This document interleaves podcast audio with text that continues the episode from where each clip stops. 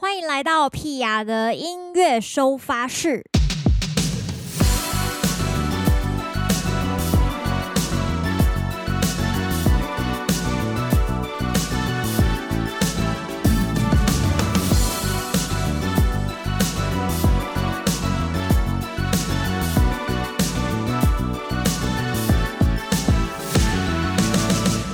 十八号的屁雅的音乐收发室，大家最近有没有听到 Pia 的新专辑呢？耶呼，非常的开心，因为在这个忍了一年半之后呢，终于可以跟大家分享这个完整的作品了。我心中的这个心情其实是相当的复杂，就是这段路程既痛苦，但是又觉得很丰盛。这样，那今天不免俗呢，因为刚好是发行专辑过了四天嘛，所以当然要来跟大家介绍一下这个《成功的人先功的人》这一张专辑里面到底藏了哪一些巧思。因为我想大家这样顺着听下来，听了好几遍，今天呢，就是以一个作者的立场，对作者的视角来跟大家分享。讲我们这张专辑里面，呃，我们有藏了一些巧思，这样子，为什么打算这样子做的一些想法。首先呢，因为我不知道大家是使用什么样的串流去听专辑，有的人可能是用 KKBOX 啊，或者是用 Spotify 啊，或是 Apple Music。那为什么会提到这个点？哦，就是因为如果你是使用 KKBOX 聆听的朋友们，哎，因为你用 KKBOX，你比较有机会看到我们的专辑文案。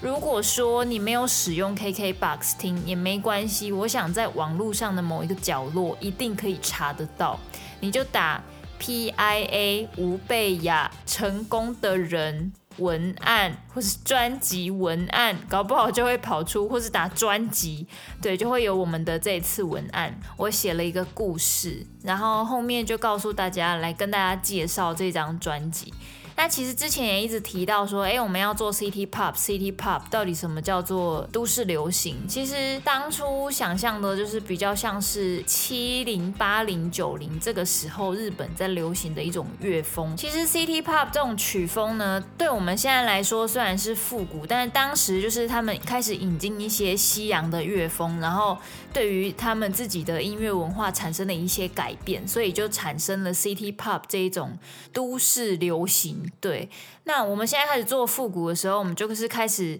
呃怀念那个时候非常华丽的音乐风格。对，所以大家听这张专辑里面，就是有很多，有一半都是属于比较华丽的电子舞曲感的这种复古的音色，但是用新的声音去表现的这样子的一个一个衣服啊，就是这些歌曲都穿上了这个衣服。但其实除此之外，我们这一些歌呢，有一半也都是先用 City Pop 的曲式去思考的，所以一开始我们就已经是向经典致敬的概念，没有错，并不是只是一首歌，然后用 City Pop 的外表去包装，不是，我们是骨子里就是 City Pop。为什么我会觉得写这张专辑对我来说很痛苦？就是因为我不会写 City Pop，我就是一个原创作者嘛，所以。我必须要呃，就下一些苦功去研究一下 City Pop 的曲式怎么写，所以在这个过程就是遭受了很多痛苦，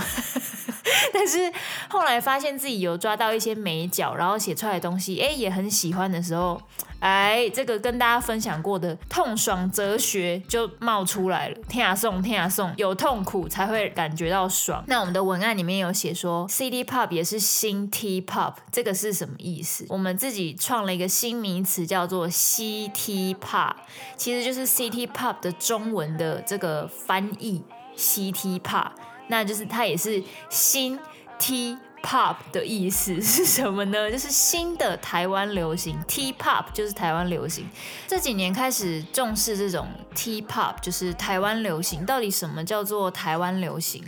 那流行音乐除了要有地域，就那个地区本身有的特色之外，其实也是要发展那个地方的特色跟文化。呃，因为我们这张专辑刚好用是台语歌，那台语歌很明显就是可以展现。台湾语言的某一些特色在，所以我们自己就默默把自己归类成新的 T-pop。大家都知道我台语没有很好，台语北上一样共嘛，就是有点没练灯。可是我想有很多人应该跟我都差不多，就是二三十岁甚至十几岁的，就是弟弟妹妹们，可能也都跟我差不多，就是台语没有很好。可是多多少少听爸妈有讲过一些，我自己是这样子长大的人，想办法用自己说话的方式来表现台语。这个语言在这个台语流行歌里面，这是让我觉得这一次收获最多的地方，就是大家听到的这个台语文，虽然听起来呃很直白，但是其实背后有一些想要讲的故事在。早期的台语歌的女性，就是苦海女神龙这种的，就是很苦情、很悲剧，不然就是异界人生，就是讲自己有多惨这样子。但是现在的女生根本就不走那个路线，所以以前这些台语歌流行到现在，我们在拿来唱的时候，它就已经不合乎我们这个时代的背景了。所以我们就想要创造现在这个时代背景，哎，女性的角色是什么样的？所以，像大家在歌里面，像《青天白回连机》，他有提到说：“我不愿失去我自己。”现在的女生其实是有很多自己的意识、想法以及生活选择的。所以，这是我们在歌曲里面一直塞的一些东西，或像《爱妻暗》等，其实是讲说为老公煮一顿就是宵夜嘛，就是他还没有吃饭，然后帮他煮一餐晚餐，口气里面是有一些嫌弃跟一些小小的生气，可是又带了很多担心。因为其实现在职业女性还蛮多的，所以 回到家还要做家务事，其实是一件很累的事。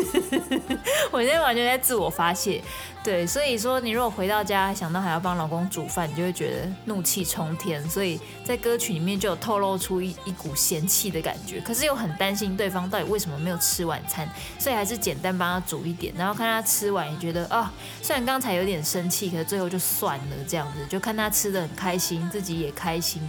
其实心情其实是蛮有趣的。接下来就要一首一首的为大家介绍。这些歌曲背景真正想讲的故事到底是什么呢？就让我们从第一首《暗迷》开始吧。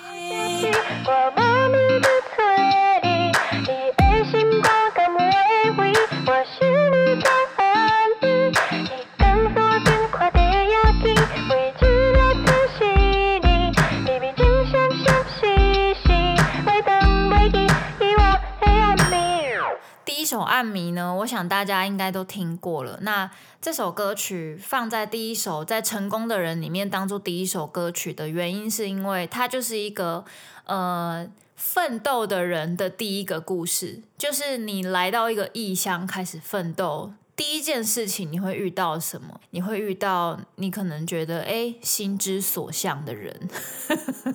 对，所以你在感情的路上也会有一些波折。所以《暗迷》这首歌其实就是在写一个往日爱恋呐、啊。对，那大家看到 MV 里面不是有个妈妈吗？刚开始是一个妈妈，然后拿起一台 Walkman，听着当年播送的歌曲之后，回忆起小时候认识的那一个小鲜肉，现在不知道在哪里。我在 MV 里面就扮演。一个女鬼的角色 没有啦，因为我后来就是看了 MV 之后，我就觉得，我觉得我很酷，因为我穿了一件很垂坠的衣服，就是那件是我自己很喜欢的衣服啦，我自己决定的造型。然后背景是黑色的背景，我们在一个黑色的摄影棚里面拍摄，然后就喷烟啊，然后有灯光啊，就制造那种非常 City Pop 很渲染、很绚丽、光彩夺目的一一个画面，然后有烟这样子，看起来很很漂。飘忽就很像一个阿飘，但是我是蛮开心的，因为。我平常都在 MV 里面扮演一个很阳光的角色，所以《暗迷》其实就在讲我们回忆起在打拼的时候曾经有过的一段爱恋情怀这样子的故事，所以放在第一首歌，让大家先从回忆开始，想起自己刚开始奋斗的那个样子。接下来来到《七点买回连机》了，虽然大家已经听过这首歌，那它放在第二首是什么意思呢？其实《七点买回连机》是我在创作这张台语专辑里面的第二首。创作。其实我很想讲的内容就是分离这个故事。其实我觉得人的一辈子最没有办法逃离的主题就是分离，就是你随时在你的不管是什么样的人生路上，你都会遇到这样的事情。比方说你求学阶段，你幼稚园到小学，呃，国中到高中到大学，你的朋友就会一直变，一直变。你中间可能，如果你跟我一样，你还是那种转学生。那那个便不是只有便，你就是大便。就是就是你会有很多面临分离，然后不知道该怎么面对的那一种情绪。我现在回想起来，我觉得小时候转学的那种情绪真的是很残忍呢。就是你直接很被动的就被带到一个新的地方，然后你非常快速就要融入那个地方，然后你还没有好好的处理，你还没有接受你离开了上一个地方，你也没有好好的跟你的同学道别，你就来到一个新的地方，所以。常常都会面临这样子的问题。那再大一点，可能你会面临到亲人啊，或是朋友过世啊、离世、离开你这样子的分离，或者是宠物啊，你的伙伴离开你，就是会有很多这样子的机会。你总是会遇到，有时候你需要面临，你必须跟这个人道别。你很想维持那种美好的感觉，可是它就是无法继续延续。所以这首歌《希望有一天我会当关系无你的寒天》，就是他会努力去做到面对分离这件事情。所以这个就是我面对分离真正的想法，就是虽然我觉得很困难，但是我会努力。七点半的回连机。希望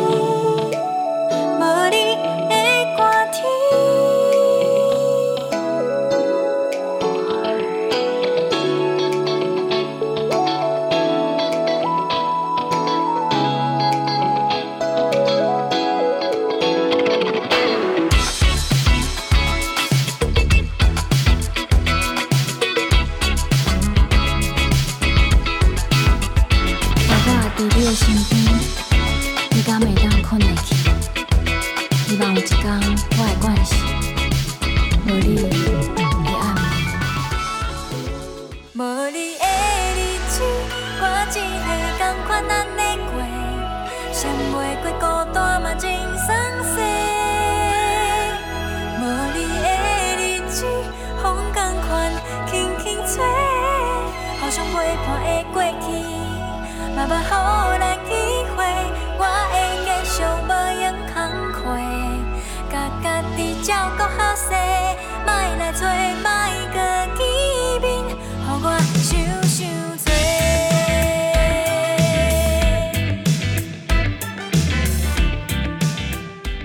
来到。第三首歌曲《不列里记》这首歌当然就是讲的是孤单，刚刚就已经分离了嘛，所以来到第三首就要直接讲分离之后的心情。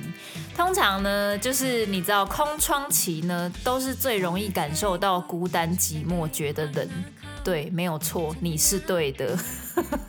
那这段时间要怎么办呢？那这首歌我觉得算是我非常多的一个心情写照。就是我很多时候会觉得很孤单，一个人的时候，我就会有一种就是一个人录音啊，一个人写歌啊，或者是一个人表演啊，或是一个人要面对很多抉择。就是常常会有一种孤单的感觉，所以《伯列里记》这首歌后来完成了之后，我每次听我都觉得很想哭，完全一直戳中我心里面的很多很多的点哦。我现在光用讲的，我都觉得我快哭出来了。就是虽然就是你没有办法抵挡孤单的感觉，一个人过生活也很轻松的，其实是一首。激励自己，但是又带有一点淡淡哀伤的这样心情的歌曲。对，这首歌，我非常非常非常的喜欢。我觉得它就是带有一种我就是最擅长的淡淡的哀伤的这种情绪，这种氛围，好像既放松，然后又有一种不舍这样子，但是又想要割舍掉。非常复杂，这首歌我真的非常的喜欢，我一定会，我一定会挤出一些储蓄来拍 MV，大家就等我，因为最近专辑发行花太多钱了，没有办法一口气花这么多，所以等我好不好？不列里记，我们先听歌。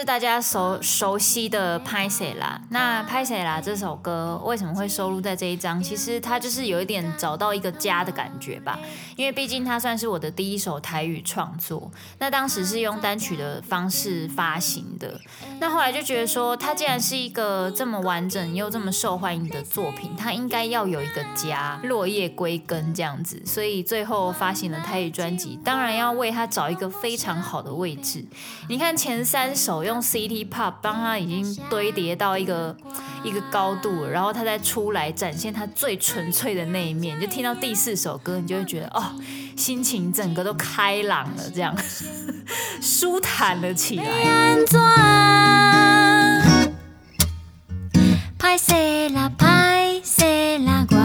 青春，我不是吊工，要甲你浪费。歹势啦，歹势啦，我的爸母想要抱孙，爱搁等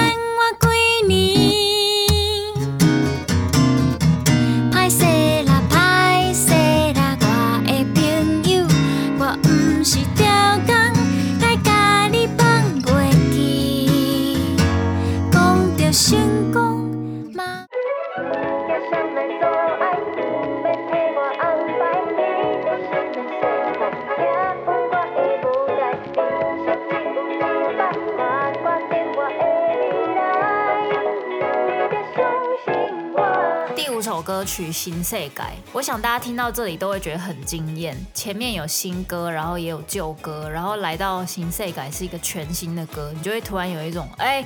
刚刚就是很舒坦，然后现在突然又进入了一个世外桃源这样子，哇！这是什么样的新世界？为什么会在这个浪费人生、反省自己、检讨自己过后，突然又有一个新的新的面貌呢？为什么要放在第五首歌？其实对我来说，这首歌在这个位置就是这张专辑的一个转折了，就是要告诉大家说。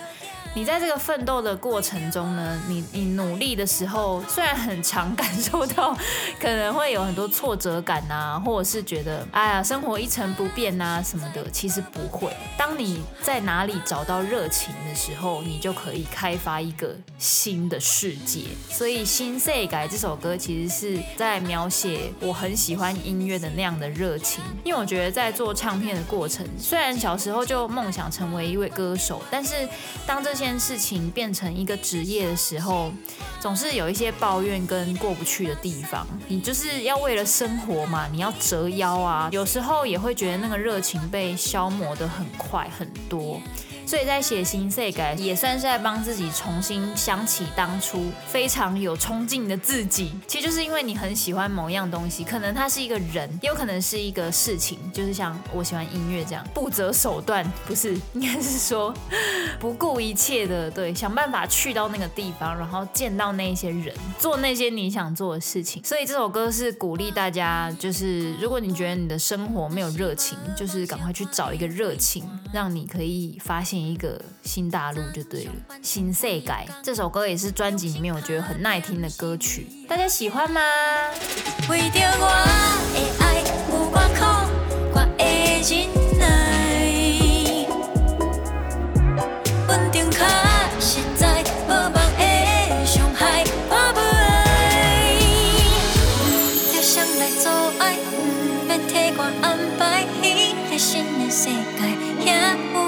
我的无心只有一摆，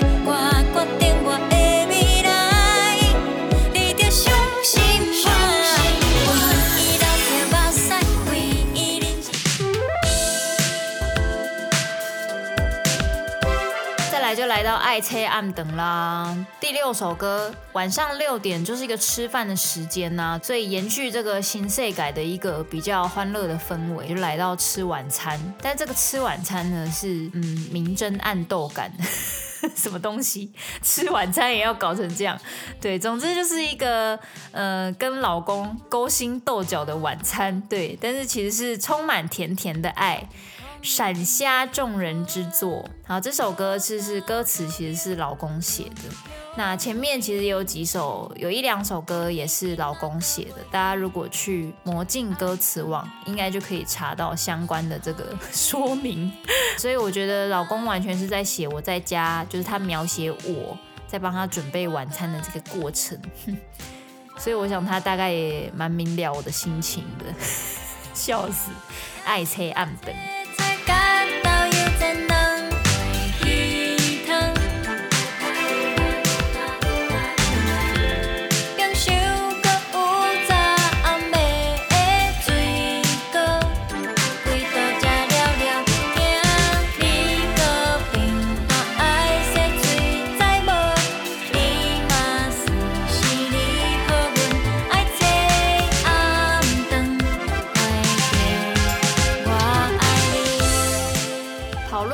个奋斗之路与成家立业之后，当然就是要讲到亲情了。很多时候都是回过头来才发现说，哎，自己错过了很多跟家人相处的时间，所以就来到《闲公给朗》这首歌。其实这是我刚开始发想台语歌的内容的第一个想法，就是我想要写很生活的内容，在很生活的歌词里面就可以感受到里面蕴含的很深远的故事。对，这是我的目标啦，所以我想要透过就是爸爸妈妈很喜欢打电话给自己的小孩这样的情境来表达这个故事，因为我爸爸就是喜欢打电话给小孩的爸妈，他很喜欢打电话给我们。可是其实也都没有聊什么，因为就没什么重要的事情，通常都是打电话来问我说什么脸书有某个按键不会用，类似这种，或是要忘记他的 email 的这个登入的密码之类的。所以后来我就变得接他的电话也会很不耐烦。对小孩这个视角来说，这个立场来说，有另外一个点就是说。尤其像我们这种游子，就是在外打拼的，就是你都会很希望有一天你可以光荣返乡，就是让你的家人感到骄傲，这样子可以做一点挖哥，让他觉得说哦，你很屌这样子，想要让他称赞你。所以我想这个应该是我们这一代年轻人跟爸妈相处的模式，就跟我爸爸妈妈跟他们的爸爸妈妈相处就不太一样。像我妈妈说，她说外公很凶，就是是那种嗯读书人很有威严的人。他那种凶不是说他会骂你那种什么三字经那种，不是他的那种凶，就是他有一个父亲大人的威严在这样子。觉得我们这一代年轻人跟爸妈的互动已经比较不像那样，我们有部分比较像朋友。我在这首歌里面也有呈现出那种，就是你既希望跟他有一段距离，因为想要让他看到自己很棒的那一面。但是又很害怕他担心的那种心情，总之很复杂啦。听说这首歌已经缔造一个都市传说，就是只要听懂的人都必哭，必哭，必哭女人，乱讲。好，所以大家如果需要哭的话，想哭哭不出来的，大家就可以听一下《成功的人》。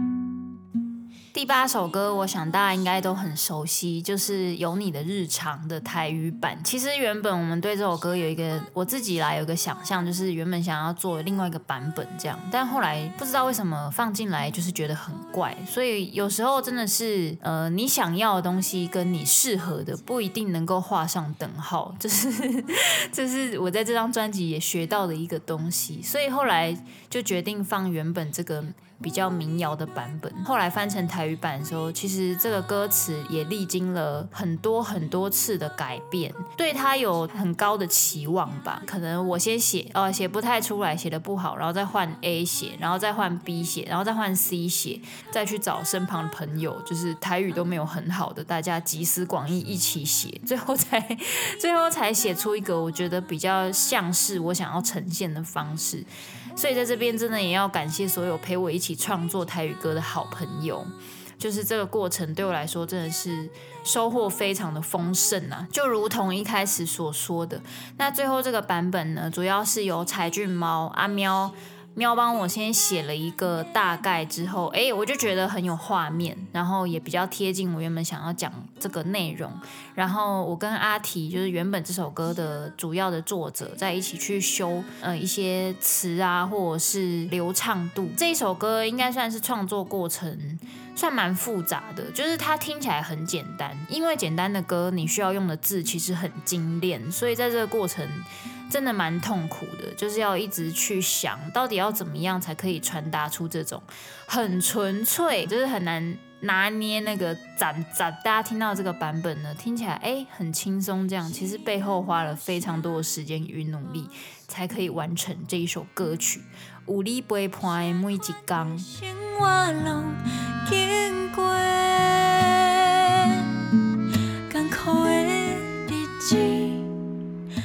那会冤切，有你做伙，拢当作笑话。走过有你陪伴的每一天，生活有光有笑，有时也会烦。头顶看的。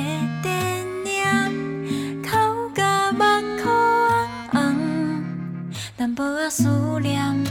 但见面斗斗啊干。感谢有你陪伴的每一天。挂袂起说，一天也要一张。第九首歌《丢丢几百万》，这个也是大家最近就有听到的歌曲。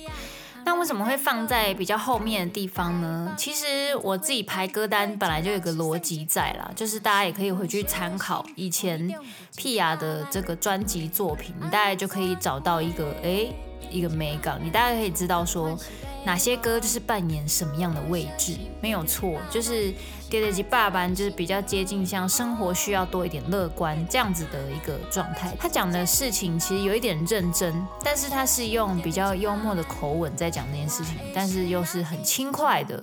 又不会太沉重。在收尾的地方给大家一些轻快啊、俏皮的东西，这是我很喜欢做的事情。我们中间讲了很多认真的故事。但最后还是希望你可以保持一个轻松、幽默、诙谐的一个角度来看待生活或是人生这样子的一些故事以及细节，这是我一直很想传达的。所以在这个歌单里面，我每一次也尽量都会维持这样子的步伐，让大家可以听到这里，哎，还是觉得有一种什么见山不是山，然后最后什么见山还是山什么的。我大概就是。反正就是见到山了啦，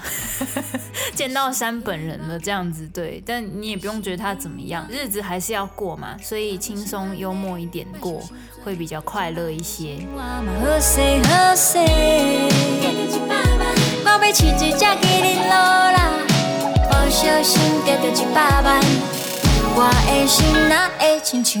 专辑的最后一首歌曲曲目来到了《孙坚青春梦》这首歌。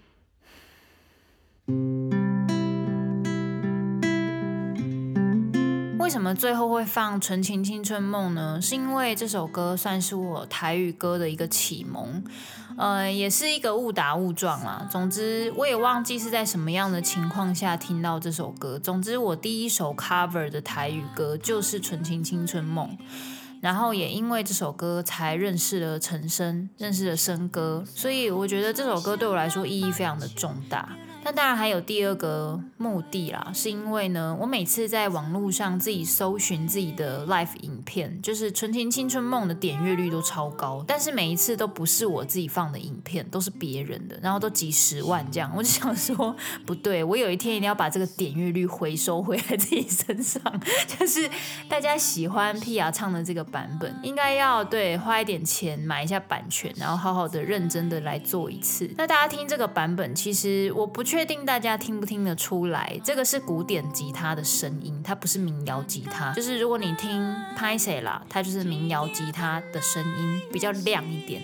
那如果你听有你的日常，或是五力杯碰 M 几钢，这个就是古典吉他，比较温润一点，它是尼龙弦的，它不是钢弦。那为什么《纯情青春梦》这首歌会选择用古典吉他？是因为因为这首歌听起来就是很有一种台语歌的味道。我觉得我是一个当代创作歌手，所以呢，我就想说我要用当代的方式去呈现这个东西。那因为这首歌它被非常多人翻唱过，就是你想象得到的人几乎都有，詹雅雯呐，或者是什么许富凯啦，对，反正你想象得到的人几乎都有唱过。大部分就是他会改一个比较绚丽的编曲。可是我自己觉得《纯情青春梦》这首歌本身它就是故事已经很吸引人了，旋律啊、情绪什么都掌握得非常到位，所以我其实只是需要给他一个很温润的背景，它就可以让大家在心里面听到这首歌的时候，很容易可以勾勒出一个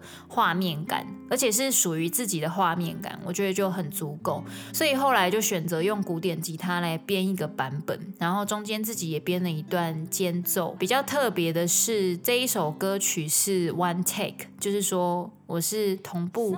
吉他自弹自唱，这样把它录完的，所以完全没有编辑跟修正的这个机会。就是你唱歪了就歪了，那一次就不能再来了，没有错。这个版本是第三次，诶，好像录了第四次啊，有录四次，有录四次，然后最后就决定第三个版本，就是觉得最适合。而且因为 one take 这种东西，它有一种神奇的魔力。二来是因为这首歌我曾经有试过，我试过非常多次，它只要分开录，就是我先录。吉他再录唱歌，它就是一个很奇怪的氛围，你就会一直觉得它，它就会一直跑调，或是有一种鬼打墙的感觉。它只有在自弹自唱的时候，才可以呈现出那种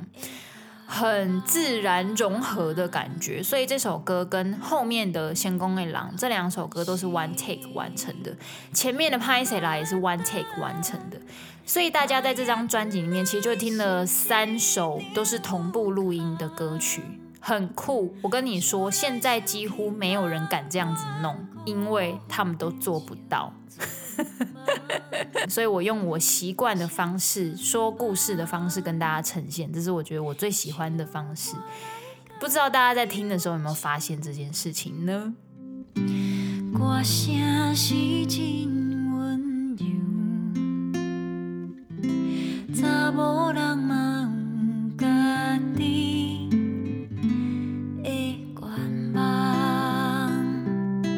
上就是这一次的专辑解析，不知道听完了这个介绍之后，有没有让你更了解《仙公的狼》这张专辑想要呈现的心情到底是什么呢？哎呀，其实口气一往如常的，就是非常的诚恳呐、啊。这张专辑对我来说也有一个很重要的意义在，就是